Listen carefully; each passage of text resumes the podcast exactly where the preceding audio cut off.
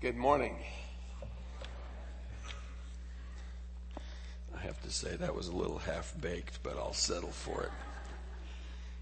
This is lesson eight in our series in the Thessalonian epistles. And uh, this I've titled, for the moment, Loving Leadership. I, uh, I was thinking about a, a, few years ago when I was uh, speaking, uh, doing some in prison seminars in a prison in Indiana. And I was sitting on the little platform right there, about ready to speak. And this older lady, probably as old as I am or younger, she turns to me and she says, You're chomping at the bit, aren't you? And I said, Yeah, I really am. Well, I got to confess to you, I am chomping at the bit this morning. This, this text, for me, is a very, very special text and a very important text, I think, for us to understand. And I'm really agonizing about whether I can handle it all, all four verses of it, in uh, the time allotted. I, want to. Uh, one of the things that's occurred to me this week is that the if you take this whole section, maybe the whole of the epistle, but if you take everything from the end of chapter three on through chapter five and verse twenty-two, the the, the overwhelming, overriding theme is sanctification. And I, I, don't have time to play that out much, but look with me, for example, at chapter 3, verse 11 which are the verses immediately preceding the application part of the Thessalonian epistle, the first Thessalonian epistle. 3:11 Now may our God and Father himself and Jesus our Lord direct our way to you and may the Lord cause you to increase and abound in love for one another and for all men just as we also do for you so that he may establish your hearts unblameable in holiness before our God and Father is that not sanctification? I think it is. At the coming of our Lord Jesus Christ. So it's sanctification in relationship to the second coming. And that's the way I like to look at the, the larger section is sanctification in res, with respect to the second coming. When you come to 4 1 through 12, there's that uh, section where Paul says that sanctification is the will of God for you, and then he goes to sexual morality and then he goes to what, if I had space on the screen, I would have called social responsibility or work, not being a freeloader on the church or on society. And then I think when you come to 413 through 511, you really are looking at the second coming, and again, under that major umbrella of sanctification.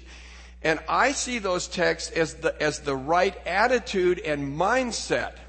It's not until 5 tw- uh, 14, 15, I'm sorry, that you really get to the string of imperatives and commands that are going to be listed, and, and uh, you have more exhortation.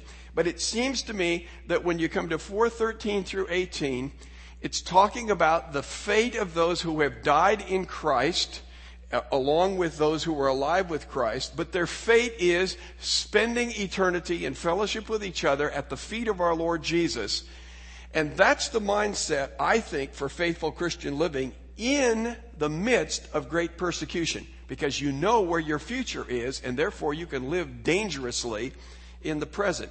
When you come to 5, 1 through 11, now you're talking about sanctification again, I believe. And as I understand it, sanctification is the radical change in one's life, going from death to life, from, from darkness to light, uh, and therefore, there is this radical change that you see, for instance, described in Ephesians 4:17 and following, where every aspect of our life changes. So I see 5 1 through 11 as contrasting the old way of life, the old attitude toward the judgment, the coming judgment of our Lord, the day of the Lord, versus the mindset of the believer. And it's that attitude which is to override as you press on and move to the application uh, and exhortations that will follow. Then you have this whole issue of church leadership as it bears on sanctification and as it bears on the second coming. And I, I want to demonstrate that as this message uh, proceeds. And then you have uh, 516 through 22, which is the priorities of church life. That is, what the church ought to be doing. And again, I would say that in the context. What should we be doing as Christians, knowing the day of the Lord is at hand, and indeed it is near, and we should be watchful and working? Now, let me talk about the structure, uh, and then, by the way, the benediction. And look at this. Right after you finish with all that string of commands, we come back to sanctification again, 523. May, now may the God of peace himself sanctify you entirely, and may your spirit and soul and body be pres, uh, presented complete, preserved complete, without blame, at the coming of our Lord Jesus Christ. So you have sanctification and the second coming tied together. So I say, when it starts that way and ends that way and everything in between is that way, this is about sanctification and the second coming of our Lord Jesus Christ. Now, a word about the structure of our text. Four verses. Uh, that's pretty easy. It seems to me that what you have is uh, an initial word of instruction and then a follow up verse. So you have the instruction of verse 12, follow up of verse 13. Recognize leaders, and then it talks about your attitude uh, toward those leaders, live in, esteem them highly, live in peace with one another. Then you have the instruction about admonishing the unruly, encouraging the faint hearted, helping the weak, being patient with all men. Follow up comes in verse 15. See that no one repays another, ev- another with evil for evil, but always seek after that which is good for others. So you have a command, a follow up. Command, a follow up, or an exhortation, if you would, and a follow up. Now, let's take a look at recognizing church leadership, verses 12 and, and uh, 13 of our text. It seems clear to me that formal leaders have not yet been acknowledged or recognized or appointed, however you want to say that, in Thessalonica. You, in the greeting that Paul gives, it does not, like Philippians chapter 1, greet the elders and the deacons. It never, in fact, names elders or deacons, uh, even in this text. It doesn't name the title. We would expect that because Paul had an early departure, that that may well have been the case, and therefore you can understand why he would feel the need to tell the church it is time to acknowledge their leadership. When you look at Acts chapter 14 and verse 23, this is a description of the return trip, as it were, after the first missionary journey. On the return, it says that the apostles went back and revisited the churches that they had established and appointed elders in each of those churches. And, and so we see it's very important for the Apostle Paul that the churches that have been established are churches that have recognized leadership. Imagine the chaos, especially when there were those who sought authority and sought positions of power and leadership who were false teachers, like you see in Titus, like you see in Timothy. That would be a real problem. So that we see then, when you look at 1 Timothy or when you look at the book of Titus, in both of those epistles, Timothy and Titus have been spent, sent to churches, and one of their tasks was to correct false teaching, and another of their tasks was to appoint leaders in those churches uh, that would that would be able to turn the church away from the false teaching that had already begun to emerge. So, I believe that when you come to this part of our text, you have a, a growing, thriving church without designated leadership. And that is what Paul is calling upon that, uh, that church to do. By the way, this is a point where it's amazing to me what the commentaries and translations do with this. I've never seen so many different words used in translations as you move your way uh, through uh, this text. But let's talk about uh, who the you is uh, when Paul speaks in verse 12. But we request of you, brethren, that you, and uh, the New American Standard says appreciate, the, uh, the Net Bible says that you uh, acknowledge And I think that's a, that's a great choice of, of words. But let me just give you a feel for the, for the choices in the translations. Appreciate New American Standard, respect ESV NIV, give recognition to, now that's a good one, uh, the Holman uh, Standard Bible, uh, honor, uh, New Living Translation, be considerate to, uh, New Jerusalem Bible, and, and the most literal translation is the King James Version, no. That's really the word, no.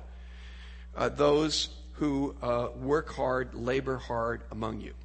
To me, it is very clear that the you is the congregation, and the them or those are those men who have emerged already as leaders within the body by their service and their life. They've already manifested leadership.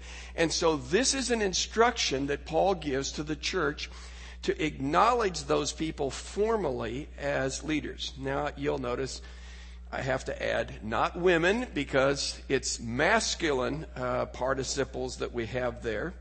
Not clergy.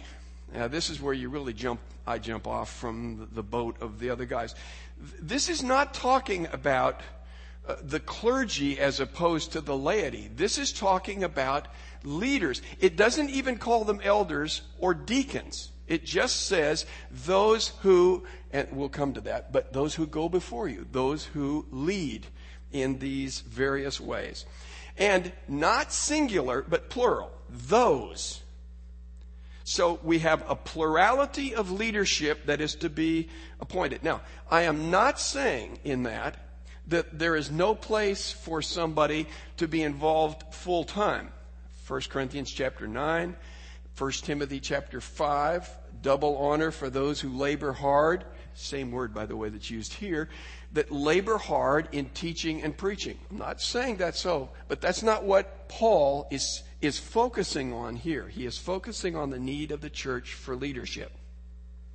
So, he says that they are to acknowledge or recognize those who are leaders. Who are these people? Well, I assume he's talking about elders and perhaps deacons, uh, but he's certainly talking about their, their designated uh, leadership. I don't know why he doesn't use the word elders as he does elsewhere, but it's pretty apparent to me that's what he's talking about. These are men who are already functioning as leaders. This is not one of those cases where you say, let's get some of our good old boys and, and we'll appoint them to leadership and hope they work out.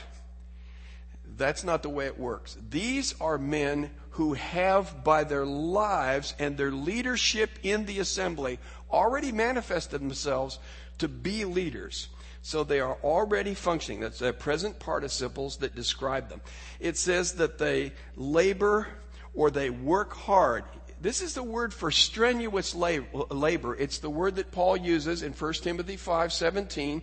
Let those be considered worthy of double honor, especially those who labor hard at preaching and teaching.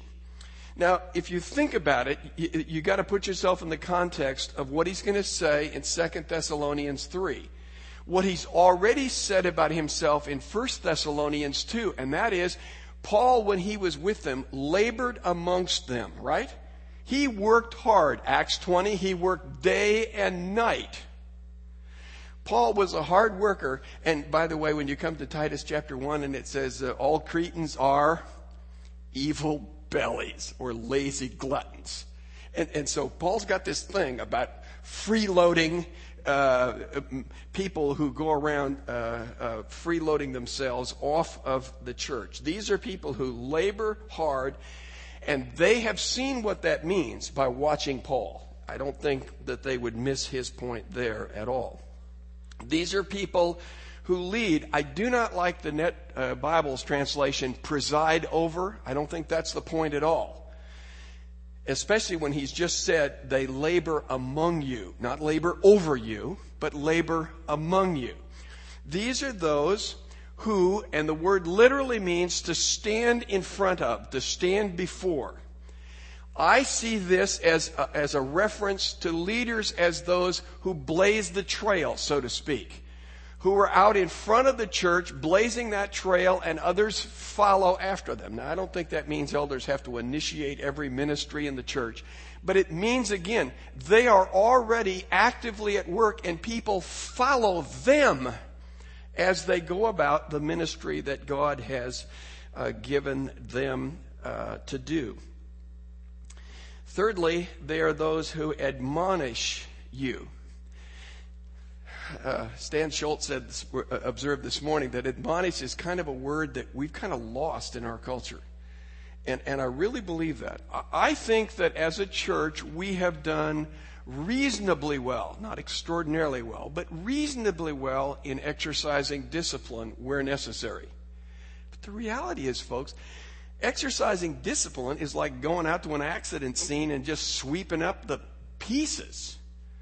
What you really want is to stop problems before they reach the disaster stage. And that's admonition. Admonition has the element of instruction but it's almost always instruction that has warning. So, for example, if you look at the book of Proverbs, here is, in a sense, a father speaking to his son. What does he say? Son, here's what's going to happen. Look out! Madam Folly's going to be out there and she's going to be waving her little finger, calling for you to come. And I'm telling you where that's going to lead. Don't go there. That's admonition. That's one of the things that we as a church I think, and I speak generally and specifically, it's probably not one of our strongest points, and that is seeing somebody heading for derailment and not really saying, you know what? I think your marriage may be in trouble. I, I think your moral life may be in trouble. I see these signs, and, and I think I need to talk to you about that. That's admonition, and that's what these leaders uh, do in part.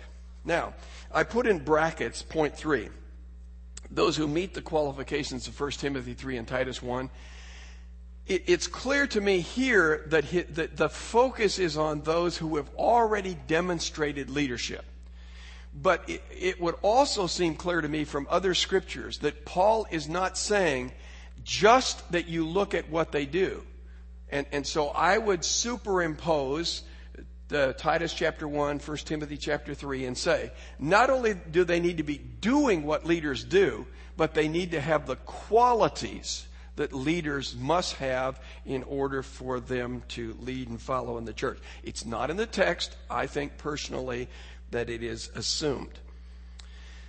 How are leaders uh, acknowledged? I remember when I was involved uh, with a church in the in the general area, and they were just getting started and I spoke uh, three times on leadership. And, and uh, one of the men who was involved there said to me, Isn't it, uh, isn't it puzzling to you that the New Testament does not tell us the process by which New Testament leaders, uh, elders, and deacons are appointed? And I said to him, Not at all. It informs me. I take the silence of Scripture to be saying to me that there is not one particular system by which leaders may be appointed. Now, if you look in the New Testament, you see there were times where Titus or Timothy went as the representative of Paul and they appointed them. There are times like Acts 14 where the where Paul and, and, and Barnabas uh, appointed leadership when they went about. So there's not necessarily one particular way, but they are to be uh, acknowledged uh, as such. And here's where you come to the parallel passage. Look with me for just a moment at 1 Corinthians chapter 16. It's not the same word as the word know or acknowledge, but look at uh, 1 Corinthians chapter 16, beginning at verse 15. And by the way, you remember the church at Corinth has got all kinds of problems, and much of the problem has to do with bad leadership. I'm of Paul, I'm of Apollos, I'm of Cephas. And in 2 Corinthians 11, these are really messengers of Satan. They're false apostles. So they claim authority and they strive to lead. And Paul says in 1 Corinthians 16, verse 15, Now I urge you, brethren, that you know the household of Stephanas, that they were the first fruits of Achaia, and that they have devoted themselves for ministry to the saints. They're already serving. that you also be in subjection to such men and to everyone who helps in the work and labors. I think that's a parallel text. And again, it doesn't say exactly how that uh, is going to work out. But what Paul is saying is, here's the kind of person you ought to be following. Now, put yourself in subjection to them. These ought to be your leaders. So I believe that there is uh, some process by which that should take place, but it is not necessarily a rigid process. Now, I want to talk to you for just a moment or so about uh, our history uh, as a church. How were leaders uh, first appointed at, at CBC? As you know, we came out of Believers Chapel, and, and so initially we knew that we needed leadership, uh, but we also knew that it was too soon to really see men functioning in the role and be able to acknowledge them as elders. And so we, uh, we had a group of men who met for a year. Every week we met and talked about the church and how it ought to operate. And, and if you can believe this, the, the elders at Believers Chapel finally said to us, Will you guys please hurry up? Can you believe that? They told us to hurry. Woohoo! Anyway, we, we did. In fact, they actually told us the Sunday they were going to close one service. Uh, and, and, sort of squeeze some, some folks out, which they did. They went from four services to three, and, and that was the Sunday we started. But we had a group of men who met and worked through a number of the issues, and then we appointed what we called provisional leaders. Those men came from that group we ran their names by the elders at Believers Chapel. And in addition to those provisional leaders, we had a transition elder, Alan Hull, who came with us for six months from Believers Chapel on loan and, and was met with us and led with us until they, we were all comfortable that we were moving in the right direction. We specified that at the end of one year, that position would be terminated. There would be nobody that functioned in that capacity at the end of a year. At the end of that year, we all that were provisional leaders stepped aside and commenced the process of acknowledging leaders. If I remember correctly, that was the point at which I taught on elders and deacons, and then we asked our congregation, uh, in effect, to nominate people that they believed met those qualifications, and, and we went through a process of evaluation using the, the scriptures uh, that talk about function and leadership qualities. And at that point, we appointed our first elders, and, and in, in many ways, in a way that was remarkably similar to what I, I see here, although I must confess, I don't think this was a primary text at the point that we thought about it. I think 1 Timothy 3 and Titus 1 were probably the, the, the primary text. Now, let's talk, uh, uh, well, let me say something about now how we do it in the present. At this stage, uh, we look uh, uh, it, within the body, we look as to whether or not we need uh, additional elders to function with us. We look within the body. And, and I must confess that over a period of time, especially with the recognition of deacons and the similarity of, of, the, of the qualifications for deacons, it, we begin to see in the evaluation forms here are some people who really stand out. And, and so it, it isn't too much of a mystery. And you know, then what we do is we, or you may not know, we meet with, with that particular individual and their wife. We ask them to fill out an evaluation of themselves, their wife to fill out an evaluation, and ask them how they think they stand with regard to the work and the qualifications of an elder.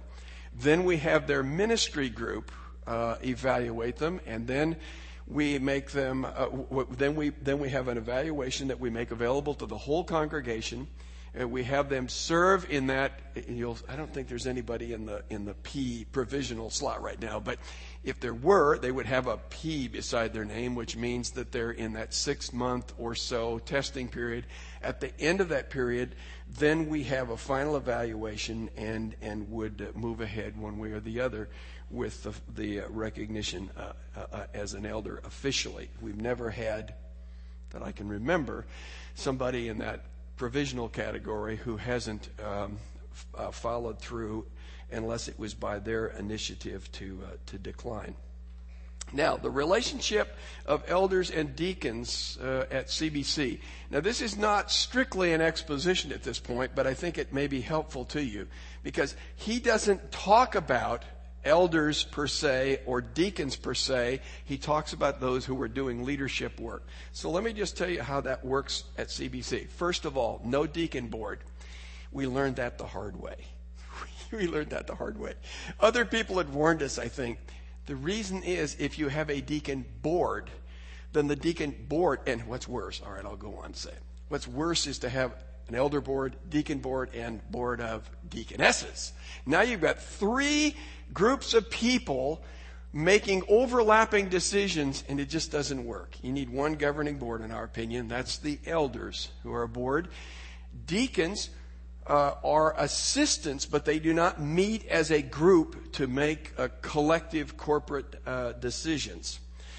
Um, you note the very similar qualifications with very few exceptions in 1 Timothy 3. We believe, oh, there was a guy named Dick Parker at Believers Chapel, and he used to say, the elders do the spiritual work and the deacons do the dirty work.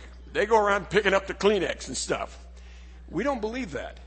We believe that elders and deacons both do spiritual work, and we believe because the qualifications are so similar, these are spiritual qualifications.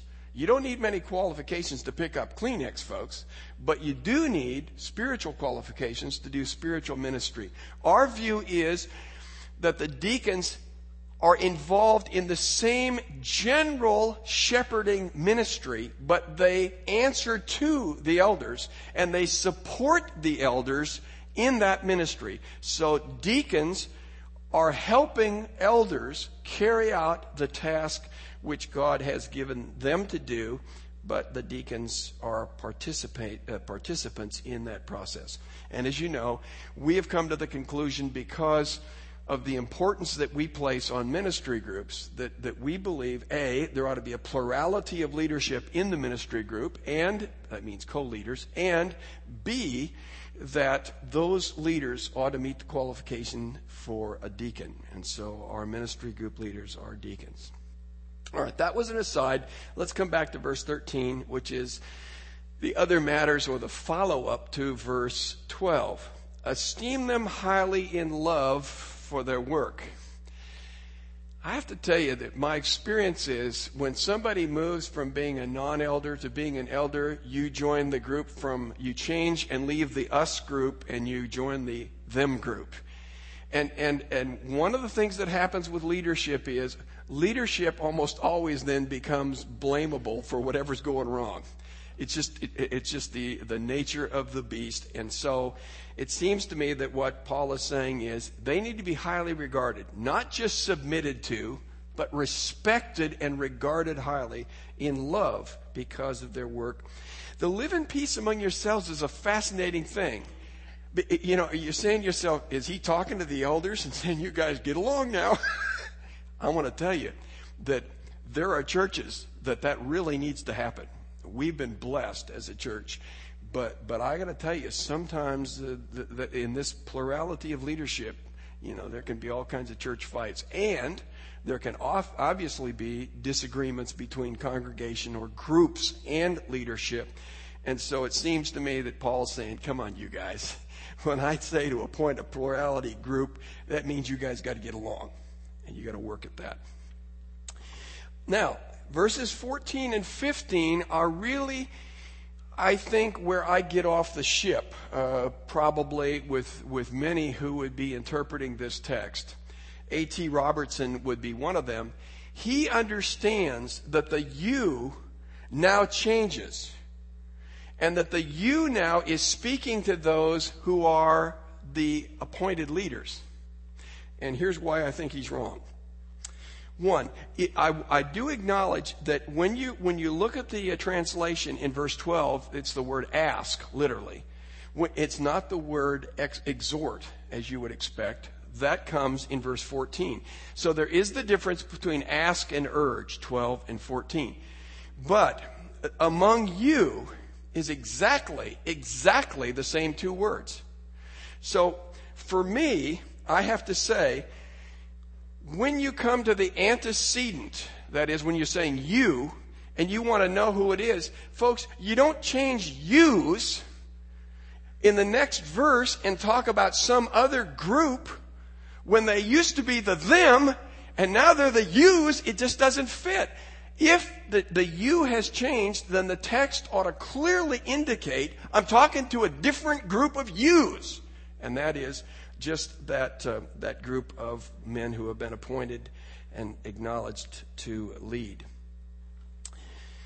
See, the functions that Paul encourages are not just elder slash deacon functions. There are all kinds of things that all of us ought to be doing, and the things that he is describing in verse 14 are you all kinds of things, not just uh, elder kinds of things. And I want to just look at one verse for the moment to demonstrate that Romans chapter 15 and verse 14. And concerning you, my brethren, no, no indication anywhere in this, in this chapter, he's talking only to leaders. And concerning you, my brethren, I myself am convinced that you yourselves are full of goodness, filled with all knowledge, and, and able to admonish one another. Hey, that's the congregation. And that basically is what Paul is saying uh, in our text as well, if I understand it correctly. D.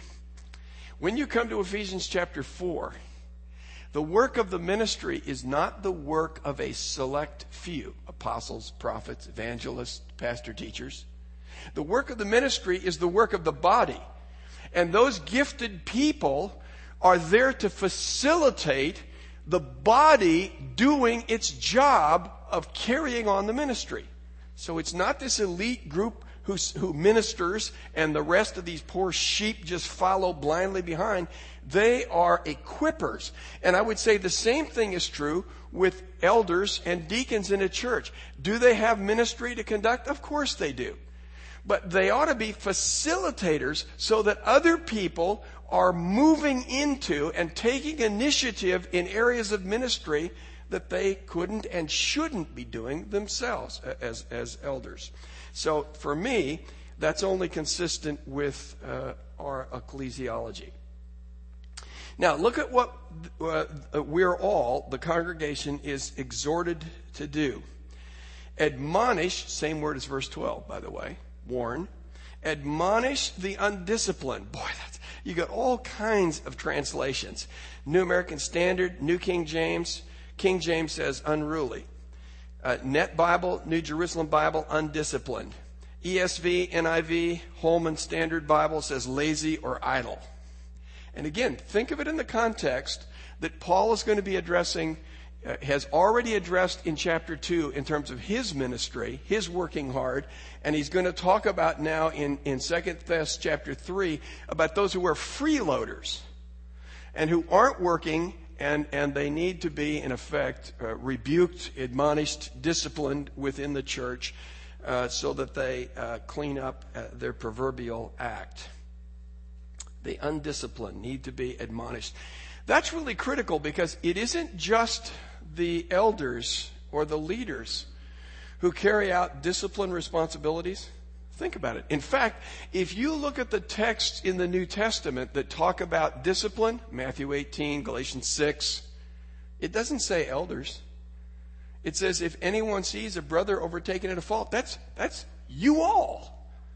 Now, the elders probably should be involved in that process. But if the congregation is not with the leadership in dealing with those issues, then, then the, the leadership's positions aren't going to carry a lot of weight. So it needs to be followed through. Comfort, that is the word console, and it is used of those who come in John 11 to comfort or console Mary and Martha twice in that text. So comfort or console those who are discouraged or faint hearted. Literally, the word is small souled, rare word, small souled. But those who really are sort of withering under some kind of duress, they are to be comforted and consoled. And again, that's not just the work of elders. That's the work of the whole body that comes alongside to those who are in need. Thirdly, help, literally cling to. It says, remember, no man can serve two masters. He will cling to the one and despise the other. That's the word. Or cling to, hold fast to what is true. So you come along and you cling to those who are weak or helpless. You grab hold of them and you don't let them go.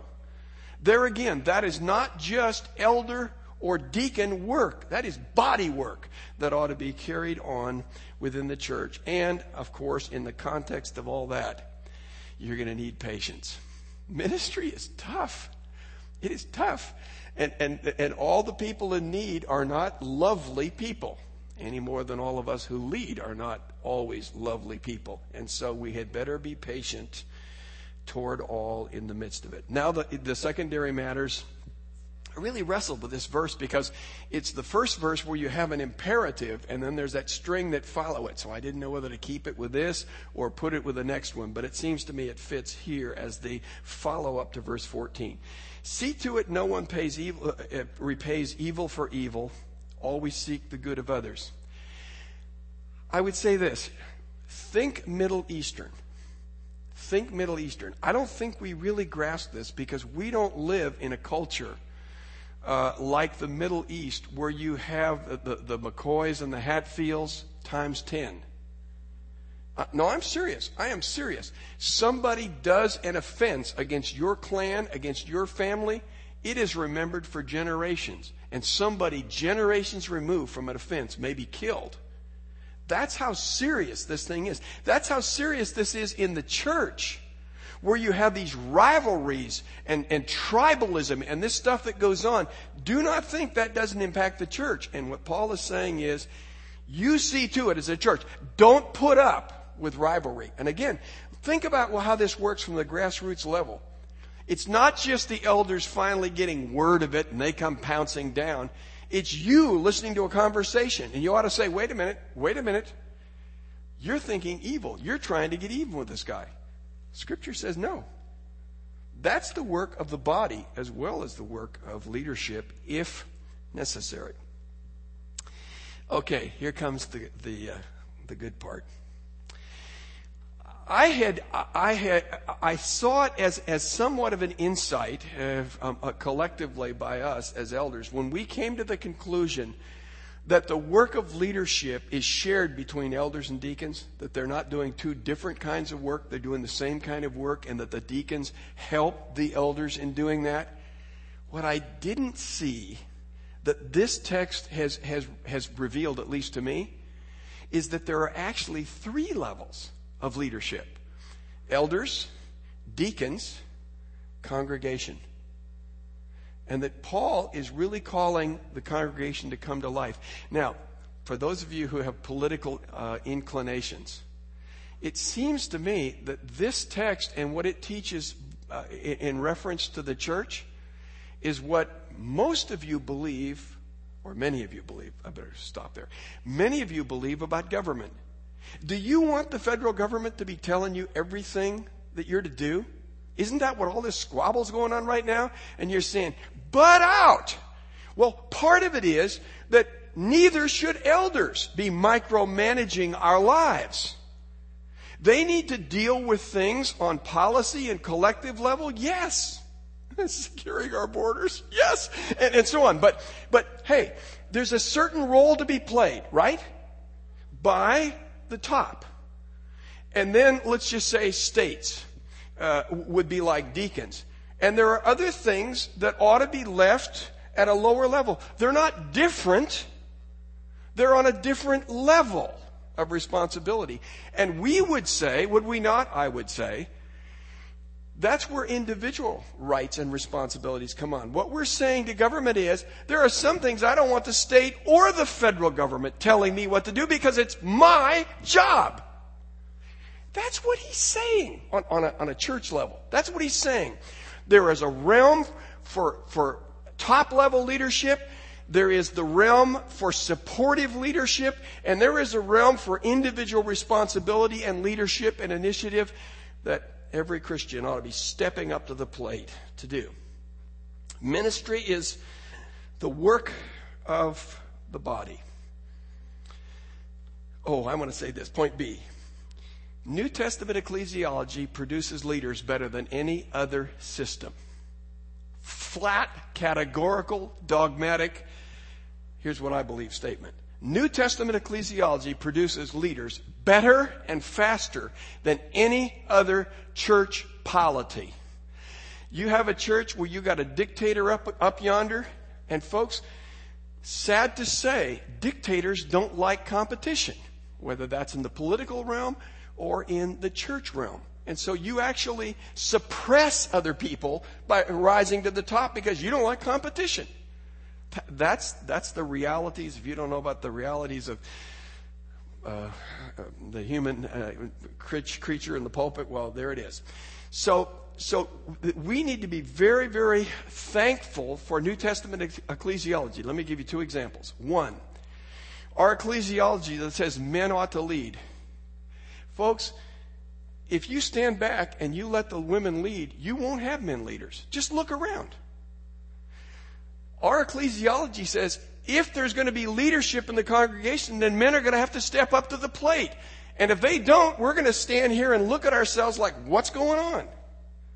It's a beautiful system to develop leadership. Two, the meeting of the church is a beautiful place for men to lead. Not only to say to men, you need to lead, every week we sit here before this table, and yes, somebody starts the meeting, but somebody better get off their chair and lead us in worship. There's no better place than the New Testament church for leaders to be developed. I believe that with all my heart. D, job description for everyone. See, if I look at our text, I see a job description for leaders and I see a job description for everybody else. And here's the corker. And it is to lead. It is to lead. Leadership is not just the obligation of elders and deacons.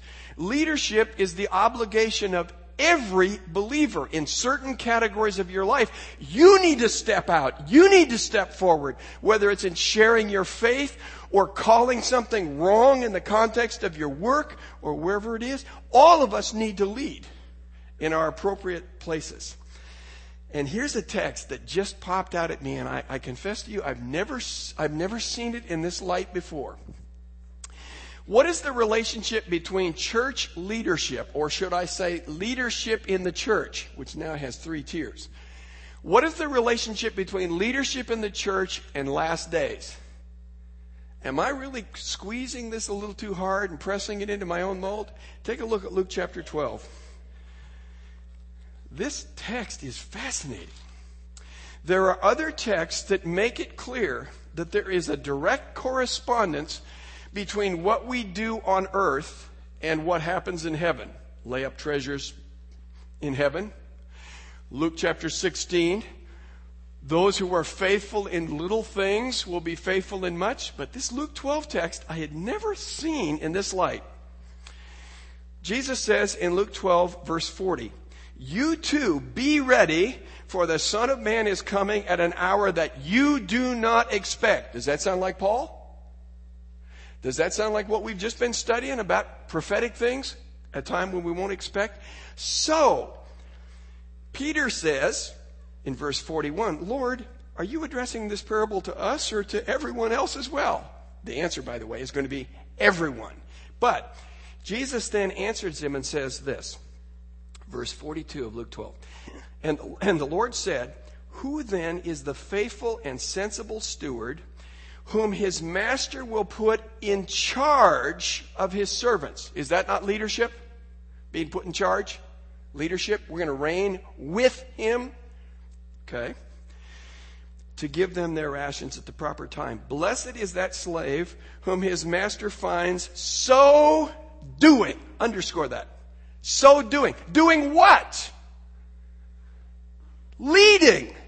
Leading. That's what he's saying. If you're going to lead in heaven, you better lead now.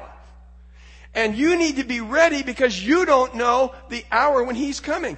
So what he's saying is, is leadership relevant to the second coming? You better believe it is.